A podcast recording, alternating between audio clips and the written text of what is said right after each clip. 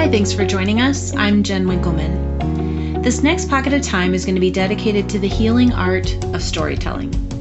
I've been working in the mental health field for the better part of the last two decades, and in that time, because of my work, I've had the great privilege of hearing countless stories. I hear stories that leave me at the end of the day filled with awe about the resilience of the human spirit. And I get to hear stories about those surprising moments when love steps in to save the day at the very last moment. And I hear stories about the true grit it sometimes takes to survive the human experience. I learned something about life and humanity from all of these stories, and I want to be able to share what I've learned, but because of the part that I play in my community, I'm meant to be a keeper of those narratives. It's important that I maintain privacy and confidentiality for the families that I serve. And so those stories have to stay inside the four walls of my counseling office and are held by those sacred moments where one person tells their truth and another person bears witness to it. And in this, there's some sort of magic that we co create that leads to healing. But this has me thinking that the reach for healing could be bigger. So I decided that outside the counseling office and on a larger scale, we needed a forum for storytelling. We need to get back to the root of taking the time to listen to each other's experiences and to begin to draw from them. So today, our guest and I will have an unscripted conversation, apart from the questions that we routinely ask to get into it. And then you and I will have the opportunity to learn a bit from his or her experience. In every case, there is value and something that we can borrow for our own lives. Because behind every face, there is a story. And in every story, there are life lessons begging to be learned. So as we listen along today, it's up to us to find the lesson in the story.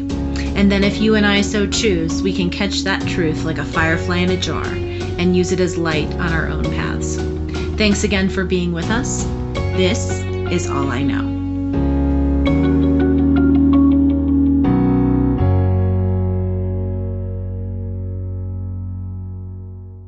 Annie, thank you for being with us. Thank you for having me.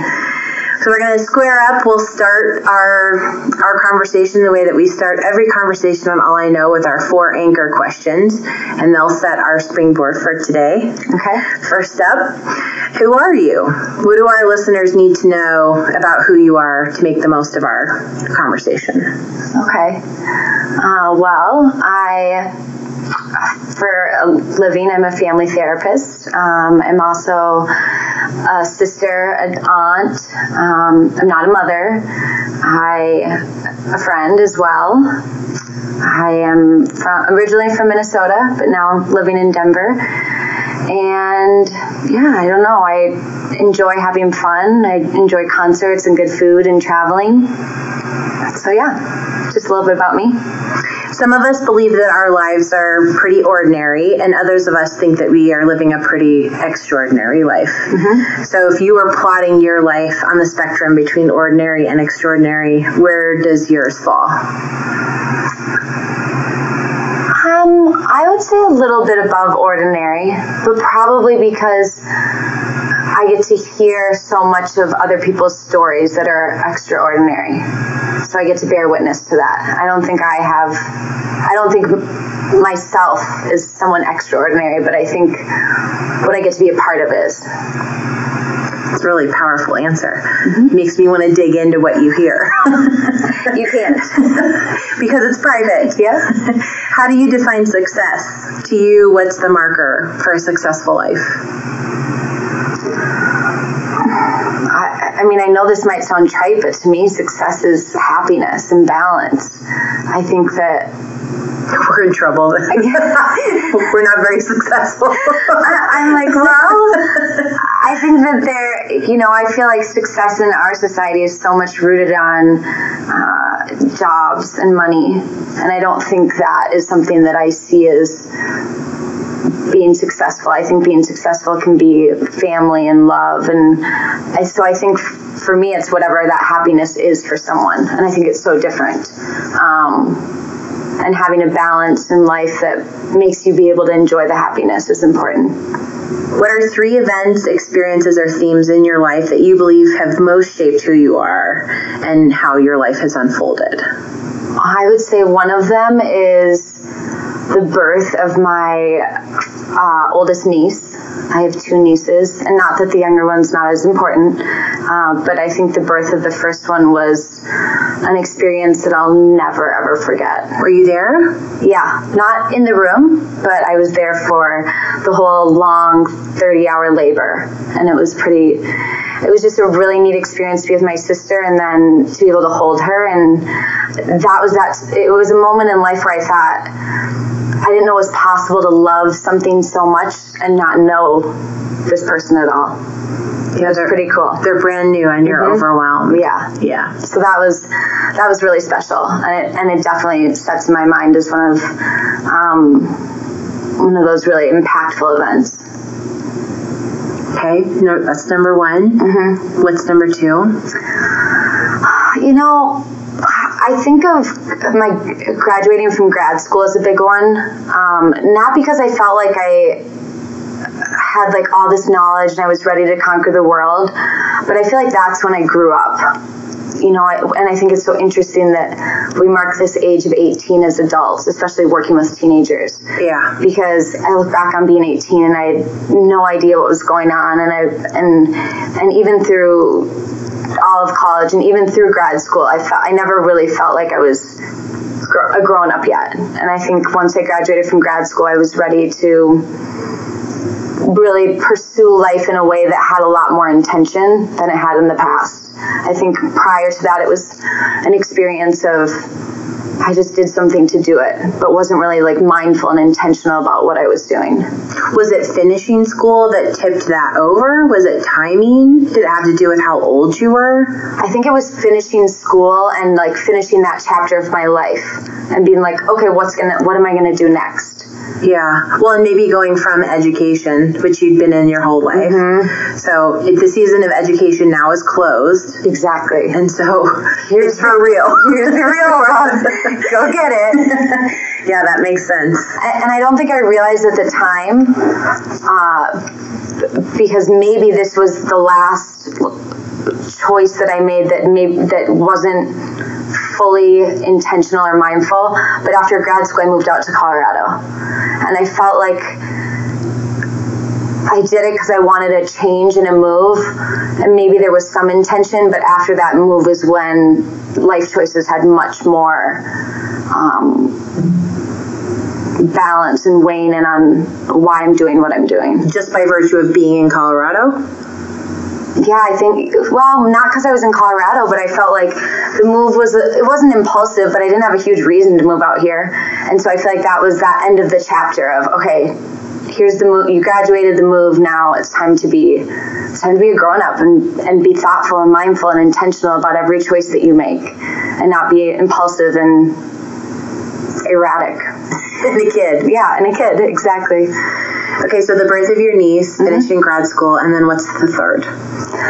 So the third one, while it involves my fiance, it's it's not meeting him um, and being set up with him. It's not even the day he proposed. It's more um, finding healthy love with him was really big. Um, yeah, because which it's funny because when I think about it, I think, oh gosh, he's going to be so sad. It's not like, oh, our first date or when he proposed, but you know, for me, it was.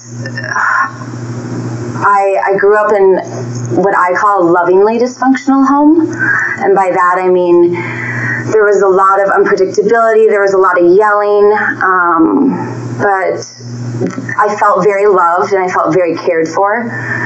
But nevertheless, that that dysfunction followed me.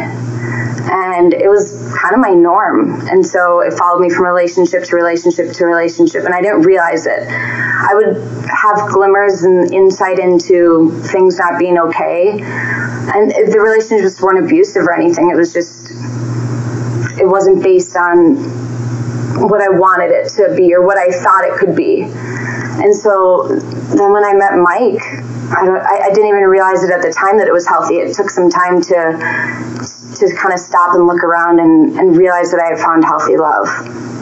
and I think that has impacted me the most because it's it's changed who I am. It changes how I look at life. It changes how I feel. Um, and it's what childhood wasn't. It's predictable. It's stable. It's good.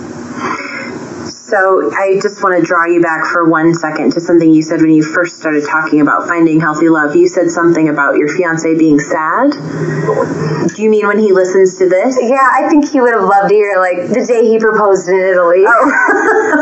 At the big event. Gotcha. Okay. I think he would have loved to hear that. Okay. Yeah. I just wanted to make sure that we Yeah. understood what. Yeah, exactly. That of, of course the clinician in me was like, he'll be sad. No. What's going on with that? He was just proud of his proposal. So between your niece and finishing graduate school and coming into adulthood, and then finding healthy love, Yeah. which one are you going to teach from today?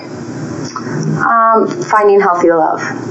Okay. Yeah. So tell us the story of you and Mike. Well, um, it's it started with us being set up, and uh, we. It was funny because we had mutual friends that we thought, you know, oh, this will be good. This will this will work out. And we met, and I was not interested in him, and he was not interested in me, and um, we kind of both went our own ways. So you guys talked. Did you talk about not being interested in each other at the time? No, not Or it was way later. later. Okay. Yeah, it was. Yeah, it was kind of painful. He's like, "Yeah, I didn't think you were that cute," and I was like, "Oh, I didn't think you were that cute." um, but when I so then some time had passed, and actually, what resulted in us coming around and seeing each other again was that dysfunction. It was my best friend looking at me and saying, "You can't see this guy that I was seeing at the time anymore. Like, call that Mike guy." And so at the you know looking at that time i didn't realize what it was and now looking back i think oh there was that dysfunction creeping up again and i think it's highlighted even more because the relationship before before mike was so greatly dysfunctional it was actually very very similar to what i grew up with um, And that's the relationship your friend was saying you can't do this anymore. yeah gotta be done So um, you can decide how much you want to share about the details of that relationship or what the dysfunction looks like. But what was it like for you to hear from your friend that you had to stop? Was that like a message that you welcomed, or were you defensive about it? I mean, sometimes I think. Yeah. yeah. I, I knew it. I, I knew. I agreed. But that goes back to the the impactful piece and like the teaching piece that I have is you kind of you, you don't realize that if your norm is dysfunction, you don't think that healthy is going to happen. So so while she, while I knew what she was saying, I thought, oh well, but this is how it is. So So when she said that to you, did you listen right away?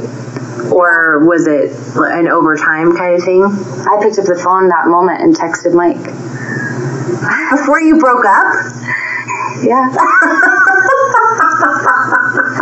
I sure did. Okay. Yeah. Okay, keep going. Um, so, yep. And then he texted back, and we ended up going out on a out to dinner. And Was that before the breakup or after? after, Okay. and uh, dinner was. ah, this is gonna sound cheesy, but dinner was so magical.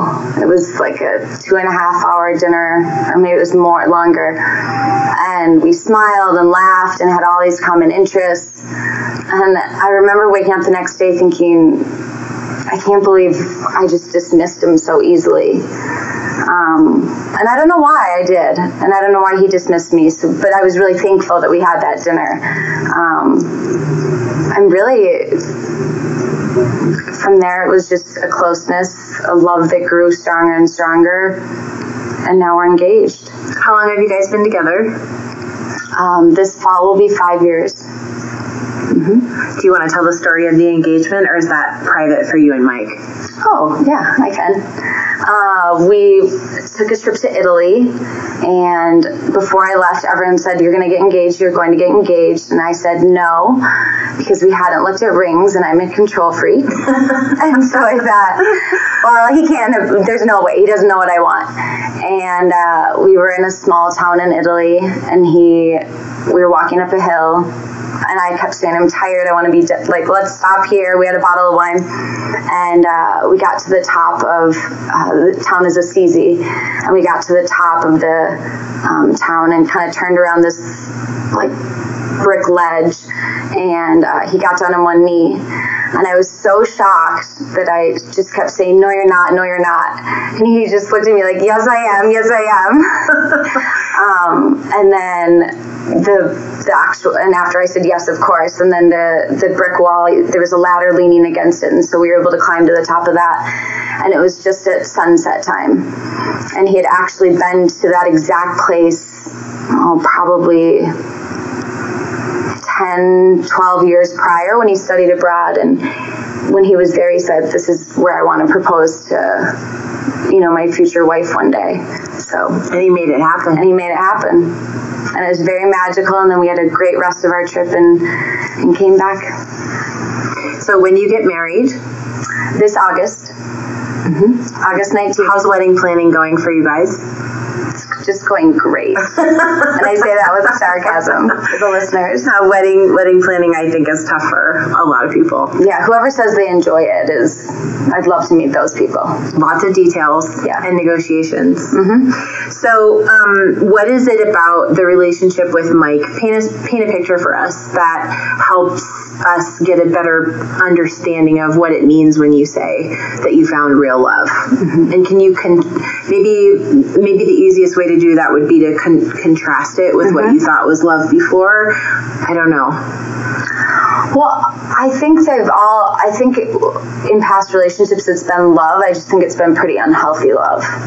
And so with this, with Mike, I think. Um, you know, there's such a sense of um, like uh, connection, and I think that that connection, while it's existed in other relationships, with him it's based on a, a sense of genuineness. Um, and and appreciating each other for what we are whereas i feel like in past relationships there was a lot of either not feeling not feeling proud of the other person. Like if I was with someone in particular and they, they didn't want others to know we were dating or things like that. Um, and so I feel like there's a there's a sense of, of deeper connection than there was with anyone else in the past. Um, there's also high a high degree of acceptance like Michael knows who I am and is and accepts it and loves it. And I think with that comes unconditional love. There's no there's no terms of if this or that or um, I feel like in contrast a lot of the relationships in the past have there's been terms if we're living here or what you, if you're going to do this and things like that. Um, and also just like true i guess the word i'm thinking is like natural love. And this er, natural love and fun. Um, relationships in the past where fun was based on using drugs getting drunk um, being impulsive being young. And this is i can have fun with him and not need anything else in the world. Like we could just be in a room just the two of us. And so i think that's a that's a big piece of it too. Um, let me think what else for me, one of the big things, and this goes back to probably that that childhood piece, is uh, what's healthy about it is the pre- predictability. It's not that I know what he's going to do every day, but I know what I get with him, and I know what we get in our relationship and in our love, and um, and it's genuine, and I and I know it's I know it's always going to be there, and that's that predictability is safe and secure. So I have a question for you that I think is kind of a big question because I think it has multiple layers and maybe maybe there are layers of answers too. Mm-hmm. But so I'm I'm listening to you talk about healthy love and I'm thinking about myself and people that I know in the world who are on the hunt uh, on the search for something like that. And so I guess the first layer of the question is how do you get there? Because the story that you're the story that you're telling is that you were in a relationship that wasn't and then it was almost like magic that you were. Mm-hmm. so if you were going to advise someone like here's how to find your way you know what what would you say? Uh, so that's maybe the first piece. And then the second piece is I, I feel like there are probably a lot of people who are listening that are in relationships that are committed who might feel like we we may have started with the kind of love that you're talking about, but we lost it mm-hmm. somewhere. It's gone, and I don't know how to get it back. And I'm wondering what you would say to that person about finding their way back mm-hmm. to that place. And then the third layer. yes, you might have to remind me of Just keep, keep it coming. then the third layer of that would be people who are in committed relationships and feel like, uh oh, I never had that. I don't know, like what she's describing doesn't doesn't resonate with me. I've never had that kind of safety, but I'm in this relationship and I'm committed to this relationship, but I haven't felt what Annie is describing. Yeah. And so for that person, if they're feeling a sense of longing about what it is that you described between you and Michael, what does that person do to take a step toward finding healthy love? Yeah, that makes sense. So, so for the pick first, your poison. So the, for the first one, with if someone's searching for it. I think you know it's interesting because when I when I knew that the name of the podcast was all I know is I get that I wasn't searching for it, and I get that it fell into my lap. But when I when I thought about the name more and more, is I kept thinking to myself how all I know is that healthy is out there, and that people you don't need to settle. And so while I wasn't searching for it, I think it could have gotten really bad, and I would have probably been in a place that would have forced me out of it. You know. Um, and so I guess to those people that are searching for it, I, I, I, say don't give up and don't settle, because I think that's the really big thing that I realized is if dysfunction is your norm or there's a unhealthy pattern, it's it doesn't have to be that way. And so I would say just keep going and don't give up because it, it can happen and it will happen. Because um, that is that is really what I want to teach people is that healthy's out there.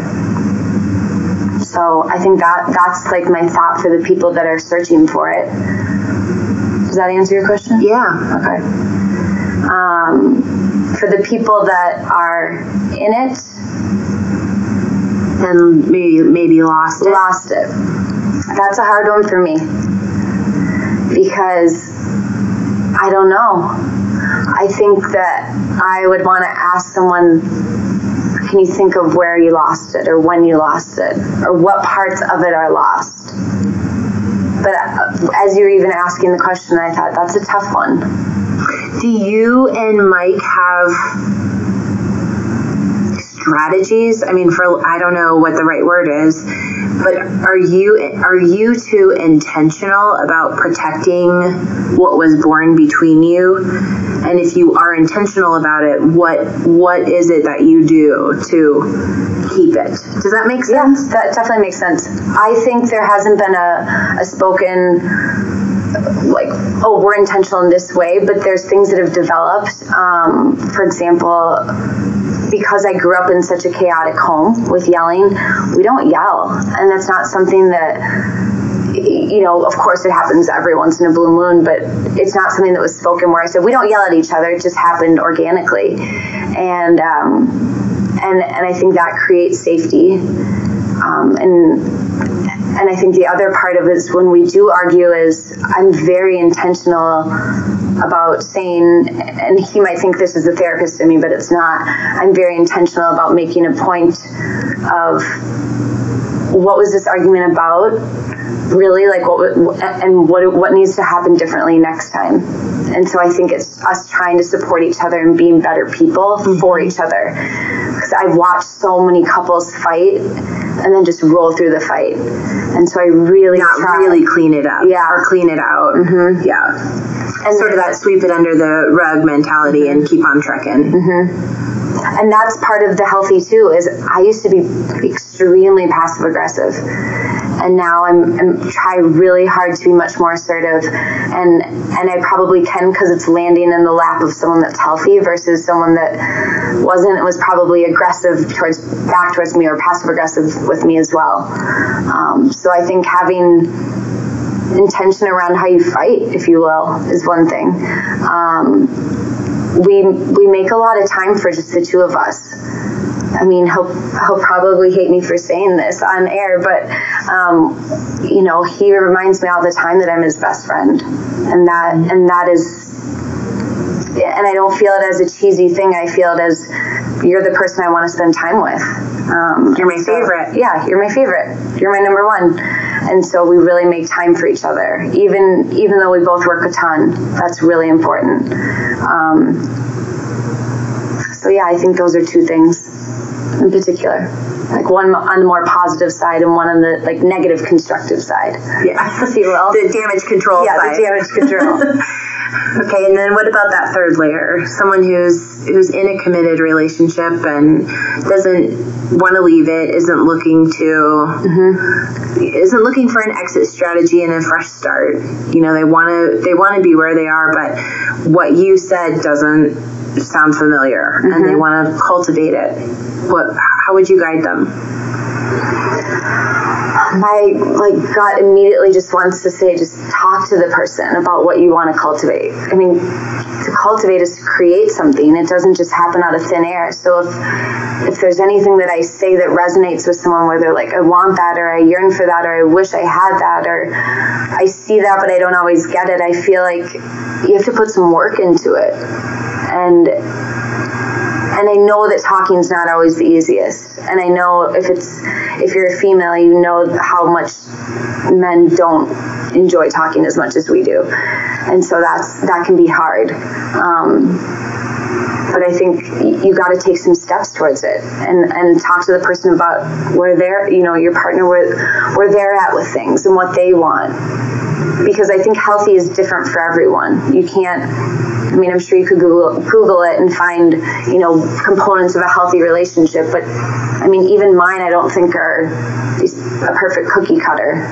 And so, I really think the other, you know, the main piece of what's needed to create this in a relationship, if someone's looking for it, is coming together with their partner and you know, these two individuals exploring what it is they want from each other and what they want from the relationship and working together to co-create what it means to them to be healthy.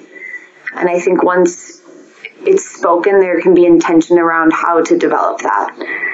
Um, and that's you know going back to what I said. The first step is is talking about it, and and it can't just be one sided. If one person says, "Oh, you know, I want I, I want more connection," well, the other person needs to know that, and what does that mean, and how do you give that to them, and how do you receive that?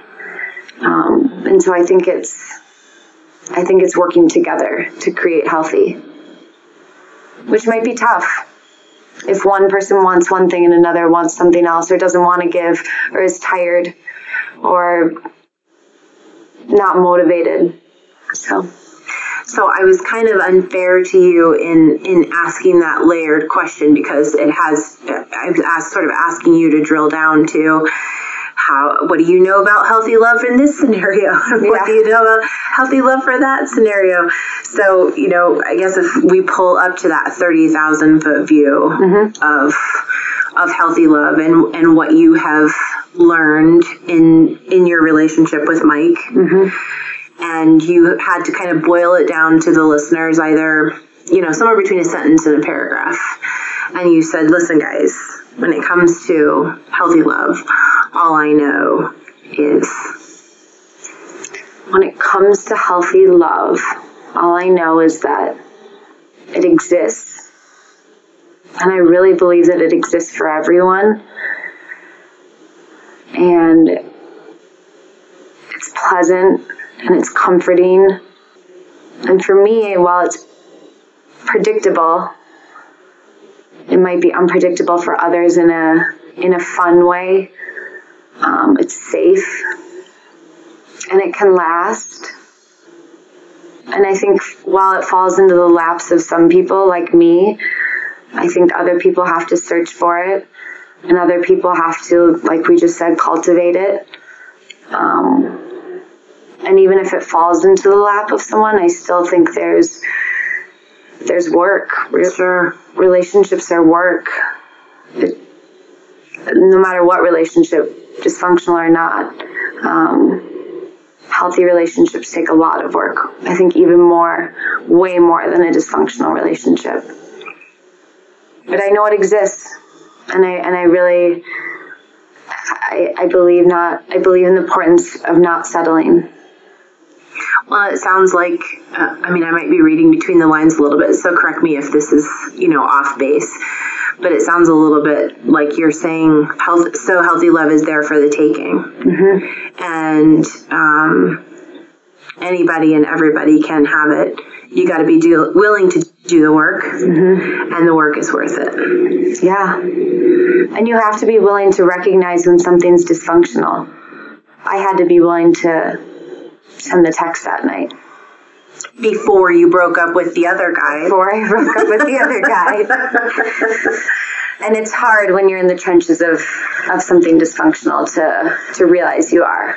So I think that's some intention of, of stepping back sometimes. Okay, so we're going to close our time together the way that we close every show, mm-hmm. which is with the questionnaire by Bernard Pivot that's used by James Lipton on Inside the Actors Studio before it went off the air. Okay. Because it's my favorite interview show. Okay. Annie, what's your favorite word? She's thinking hard about this, guys. You can't see her. But she just took a deep breath and closed her eyes. Mm. Happiness. What's your least favorite word? Sickening. What turns you on creatively, spiritually, emotionally? Excitement. Things that are fun and new and learning. I love learning. What turns you off? Fake people. What's your favorite curse word? Fuck. Yeah, that's an easy one. Yeah, right? Definitely. Comes right out. I use it a lot. what sound or noise do you love? Probably the one I just made when I had to think of the first question. Just Hmm. Big sigh. Yeah. What sound or noise do you hate? Someone chomping their food. I hate that sound. It is rough. It's horrible. It can be really, really rough. Oh. What profession other than your own would you most like to attempt? I would, I would love to be a nurse. And what profession would you absolutely not like to do? An accountant.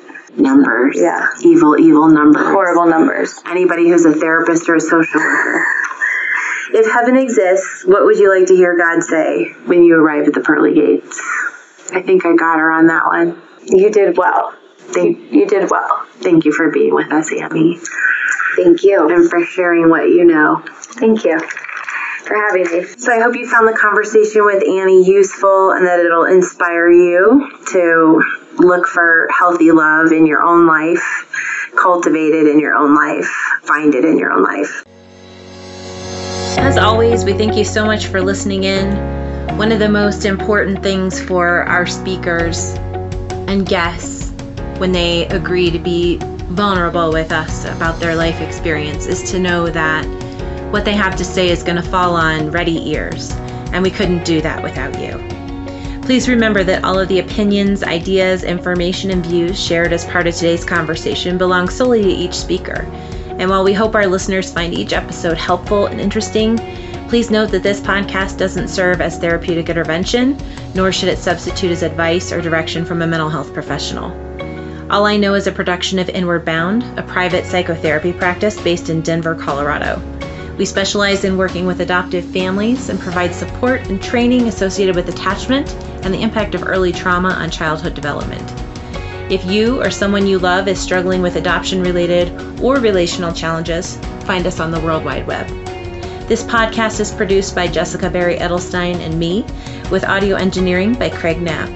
If you'd like to be a guest on All I Know, please reach out to Jess.